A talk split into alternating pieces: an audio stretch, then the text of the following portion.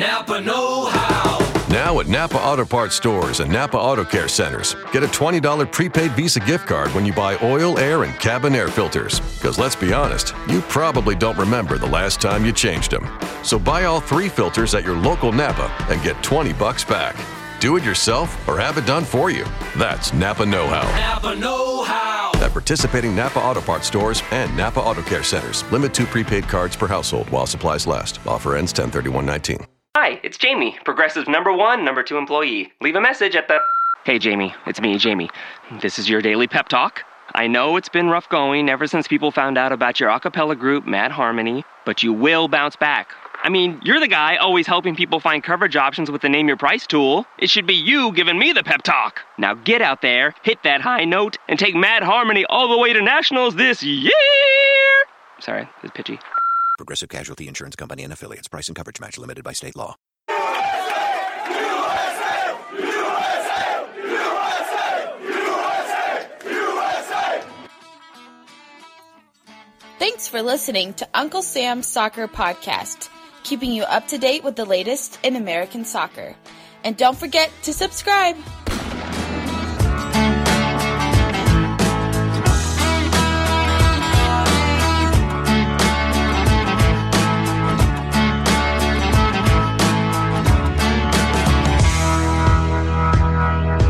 Hello, everyone, and welcome to Uncle Sam's Soccer Podcast. I'm Jake Watroba, and joining me today is Arman Kafai and Joseph Lowery of The Athletic. On today's show, we talk a little M L S and discuss whether the Philadelphia Union are Eastern Conference contenders, is there reasons for concern for L A F C, and are Minnesota United and Real Salt Lake capable of causing noise in the Western Conference playoffs? You can follow the show on Twitter at UncSamSoccerPod. We always enjoy your feedback and comments, so continue to send them in. Please make sure you rate, review, and subscribe to the show wherever you get your podcasts. Now, let's get to today's show.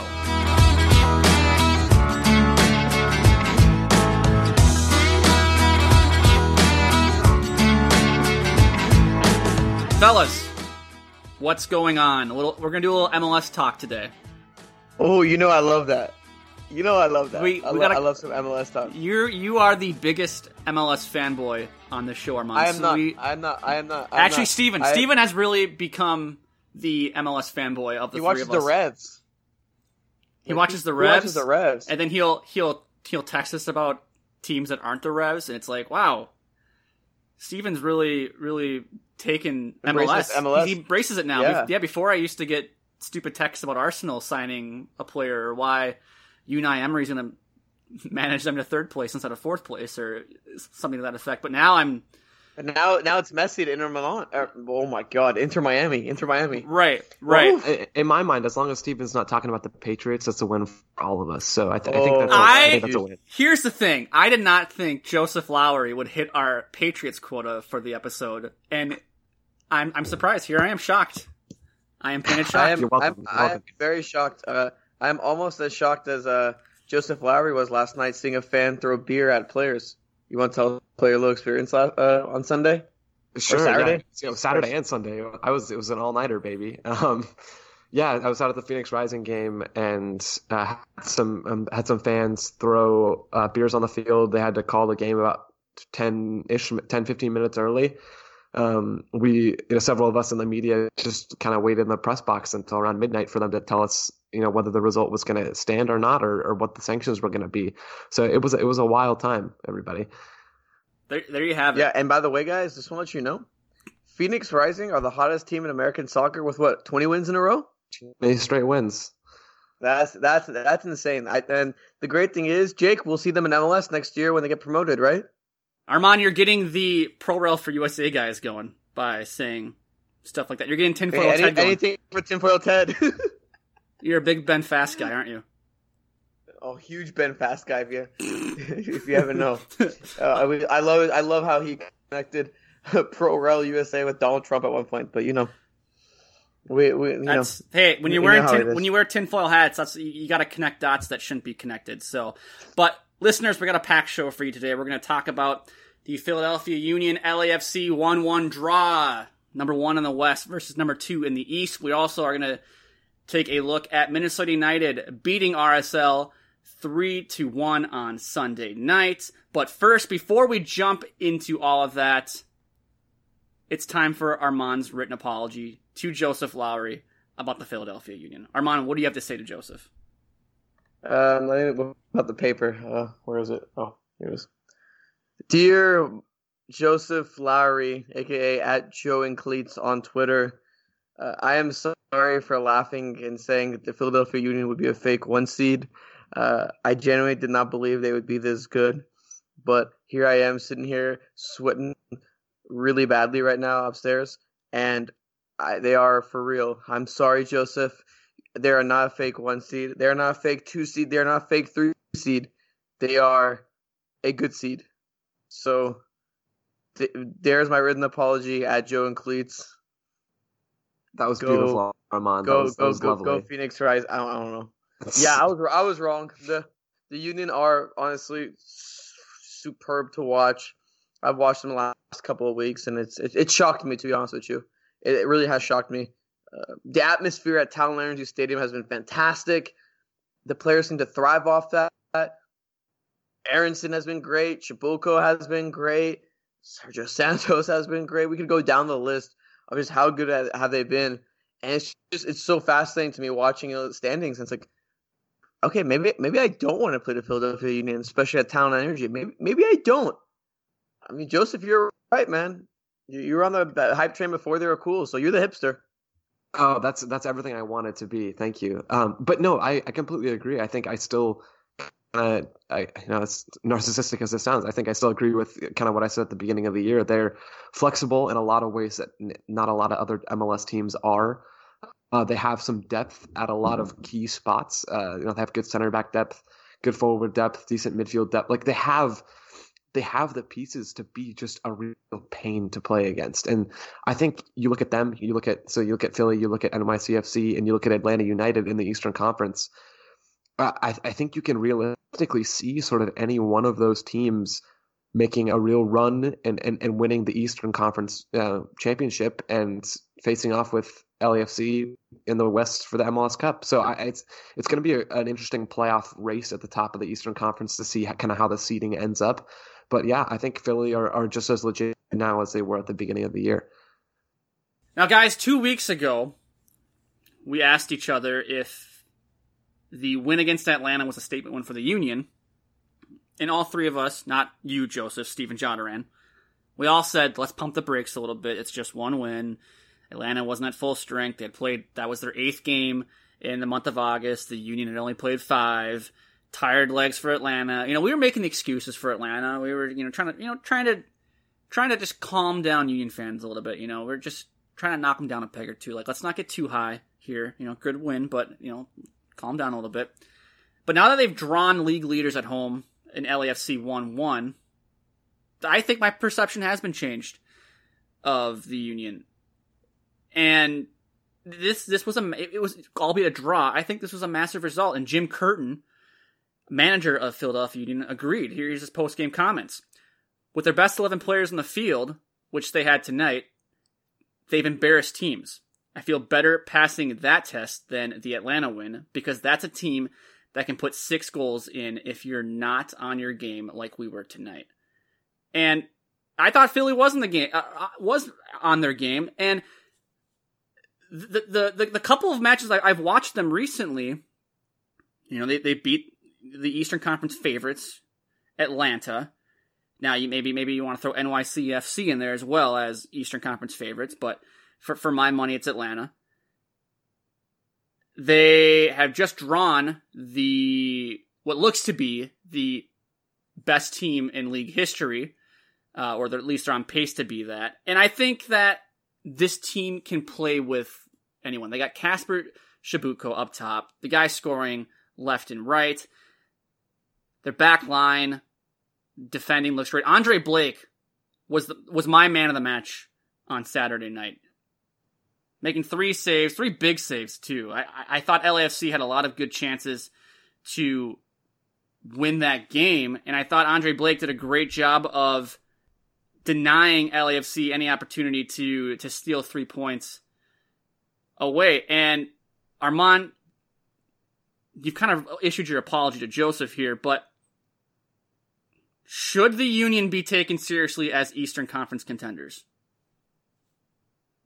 Yes, I think you kind of have to be.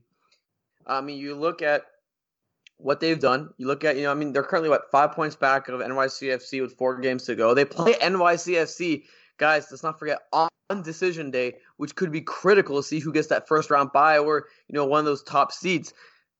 They have to be taken seriously because what they're doing right now, it's not, not like, maybe it feels like, okay, it was an early start and they kind of slowed down and they're like sitting at where D C is, you know, fifth place. Okay, let's not take them as seriously. But I think they should be taken seriously. These two performances, while at home, they will be at home in the playoffs. They can, from what it looks like, these are these are important wins, and they show. And it was I was really impressed how they played against the L A F C. I don't know about you guys, but I watched that game, uh, and they they never really seemed to like go down after getting punched in the face. You know, they got punched in the face and just got back up. I'm like, okay, cool, like well, here we are. Bella, I mean, obviously he's coming back off his hamstring injury, but it's not like he was, you know, anything amazing uh, that match. And they came on the attack. Brenden Aaronson had a great chance. I think the twenty-second minute, Przybyłko was putting on that pressure. I mean, Ilsinho off the bench. I mean, that guy is one of the best substitute super subs I think you can have in Major League Soccer right now. Yes, they have to be taken seriously. The watch, the way they play, the way that Jim Curtin has them set up, you know, it, and, you know, let's not forget the un, the un, you know, the un uh, I guess the not so the not so hot guys, not the not so sexy guys like Kai Wagner. You know, a left back came from a German third division. Ernst Tanner brought him in, and he's been such a great signing at left back. I mean, you have Jack Elliott in the center back along with Mark McKenzie. We can go down this roster, and it's like you have veterans. They have, I think, the right combination of youth and vets in order to compete. Right? They're not too young, like you might say in F C Dallas is, and they're not too old like, you know, some other teams across M L S might be. I think they're just that perfect amount of youth and experience, and I personally think they can compete with anyone. I don't know if they can do it on N Y C F C's baseball field, which is why I think, you know, competing for that uh, home field advantage is going to be so important for them, but I think they can do it especially at home. Now, uh, Joseph, before you jump in, I just want to just talk about how good Ilsinho has been for the Union. nine hundred twenty-five minutes played this season. Five goals and eight assists. He's been a super sub. Every time I've watched the Union play, he comes on, and it, and it, it's almost like a momentum swing for, for the Union, just how good this guy is. But Joseph, what are your thoughts? Is this team a legit Eastern Conference uh, contender? Absolutely. I mean, I, I I don't think I've changed my mind on that at all from the beginning of the season. I think the Union are... are just as legit now as they ever have been, and they're going to cause, you know, the rest of the Eastern Conference playoff field and potentially, you know, the Western Conference champions some some real problems in the playoffs. I agree. I agree. I think this team can win the East, actually. I'm not going to peg them as the favorites. For my money, I'm still going to say Atlanta is the favorites, but I do believe this team can beat Atlanta and this team can beat N Y C F C. Like I said, they have great... The, the, the defending is great. I, I don't think, you know, they're they're no slouch defensively. And going forward with Przybyłko, Pico, they got a number of Ilsinho, Sergio Santos is a good sub off the bench as well. They have guys that can put the ball in the back of the net, and I think they're going to cause a lot of problems for teams once the, the playoffs roll around. But let's switch gears a little bit. Let's talk L A F C. Since drawing the Galaxy at home on August twenty-fifth, L A F C is oh one and three. And Joseph, let's start with you. Any reason for concern if you're an L A F C fan? I think just in the timing of these mixed results, there's, you know, a little bit of concern. It's not an ideal timeline, you know, just before you're hitting the home stretch of the regular season, right before the playoffs. If we don't see them, you know, get a couple of results, I think that, that wears on players and, and coaches mentally a little bit. But just looking at the quality of play we're still seeing on the field, you know, if we look back at that Minnesota loss at home, they still created the vast majority of the chances. It, you know, they struggled to break break the final piece of Minnesota's low low block, and and that's understandable. That happens to teams all the time. Um, so I'm not concerned necessarily the timing. I, I don't think is ideal, but then again, there's never an ideal time to start dropping points, you know, from a coaching perspective. So I'm not concerned particularly about L A F C. I still think they're the best team in the Western Conference, best team in the league, and and one of the best teams of all time. But yeah, it's not ideal. It's not ideal by any stretch of the imagination. I mean, I was watching. Uh, we're going to talk about this. The U, uh, the R S L Minnesota game. And the only thing I could think of was, damn, L A F C is better than both these teams significantly. And L A F C will be playing at home. And I know it's crazy to think because, you know, Minnesota beat L A F C and Minnesota was on the road. But I just I, I feel like that was always a little bit fluky. And I mean, I look at the rest of, you know, Vela not being in there. Vela, you know, just coming back into the lineup. Look, I mean, he's an M V P. He is the M L S M V P this year. If I have a vote, I will vote for him. Like that. That's he's been that good. And look, if you if you lose that guy, it, it, it kind of sucks, and you have to you know build your way into it. I asked this question. I think I asked it last episode as well. I asked the question to my buddy watching Old Trafford go, and if Vela's hurt, you clinch the number one seed. Okay, you get Supporters Shield. You'll get the Supporters Shield basically. I, I mean, at this rate, they will get it. Um, I think. Do you?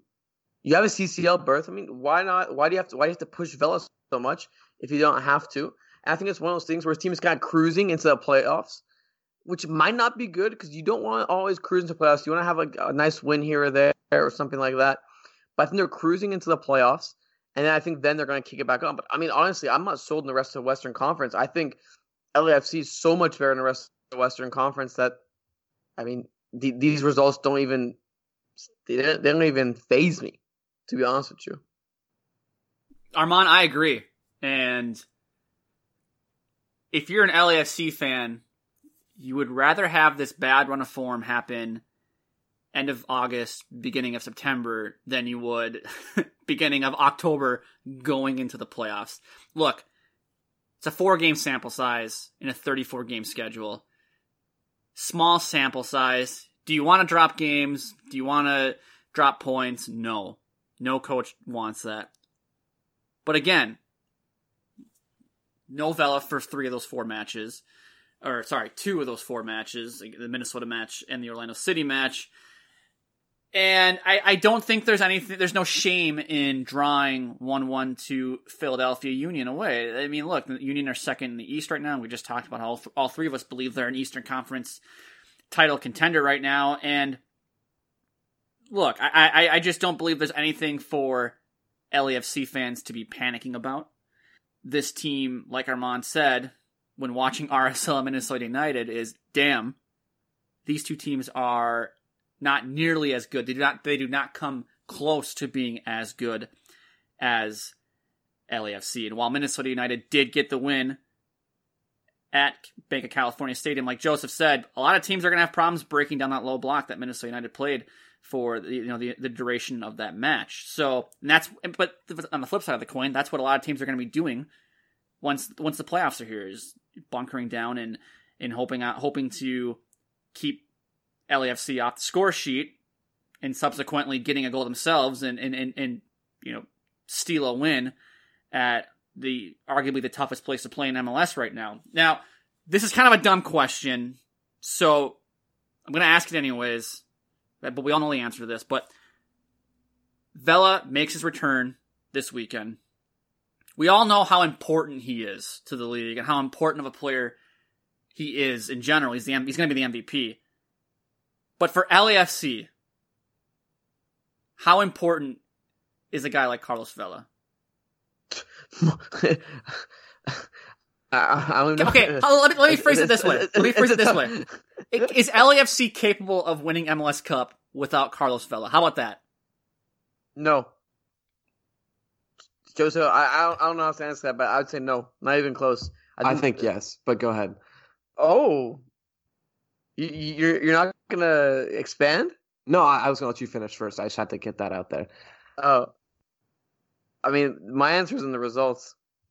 Yeah, that's fair. I think so. I think from my perspective, what Bob Bradley has built and, and what the front office in L A F C has built is designed to be more than more than just one player. And we see the impact that Carlos Vela has, and that's undeniable, right? I think the odds of them winning M L S Cup go down significantly if he's not you know, not available to play. But, I mean, when your other two wingers are Brian Rodriguez and Diego Rossi, are you seriously going to tell me you know, I, I just I can't fathom like the the possibility that they wouldn't still be technically capable of winning M L S Cup. They might be missing. I mean, they'd be missing their leader and their and their top goal scorer and their top playmaker. But the guys they have, I mean, Brian Rodriguez is a is a Uruguayan international. Diego Rossi is a very talented guy who's who's you know I don't have any info on this, but is likely to get sold to Europe at some point over the next season season and a half. So.